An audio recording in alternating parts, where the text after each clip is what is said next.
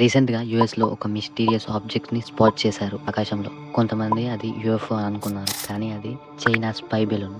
ఈ Chinese spy బెలూన్ని అమెరికాలో నుంచి కాన్ఫిడెన్షియల్ ఇన్ఫర్మేషన్ కలెక్ట్ చేయడానికి పంపించారు. దీనివల్ల పెద్ద కాంట్రవర్సీ అయింది ఫైనల్గా ఫోర్త్ ఫెబ్ రోజున దీన్ని షూట్ డౌన్ చేశారు. ఇదేం కొత్త టెక్నాలజీ కాదు. ఫస్ట్ ఈ స్పై బెలూన్ని సెవెంటీన్ నైన్టీ ఫోర్ ఫ్రెంచ్ రెవల్యూషన్లో వాడారు. అప్పుడు పారాషూట్లో కొంతమంది పైకి వెళ్ళి ఎనిమిస్ ఎక్కడెక్కడ ఉన్నారు? ఏమేమి చేస్తున్నారు? అని- అని చూసి మళ్ళీ కిందికి వచ్చి రిపోర్ట్ చేసేవారు. American civil war and world war వన్లో కూడా ఇలానే యూజ్ చేశారు. వరల్డ్ వార్ టూ అప్పుడు ఒక కొత్త టెక్నాలజీని క్రియేట్ చేశారు. అప్పుడు పారాషూట్లో మనుషులను పంపే బదులు సర్వేలెన్స్ సిస్టమ్ని పెట్టేవారు. నైన్టీన్ ఫార్టీ ఫైవ్లో ఒక US navy ship Japanese spy బెలూన్ని spot చేశారు. దాన్ని డిస్ట్రాయ్ చేయడానికి చాలా ప్రయత్నించారు కానీ అందులో విఫలమైపోయారు. తర్వాత తెలిసింది ఏంటంటే అది వీనస్ ప్లానెట్ అని. ఎటువంటి స్పై బెలూన్ కాదు.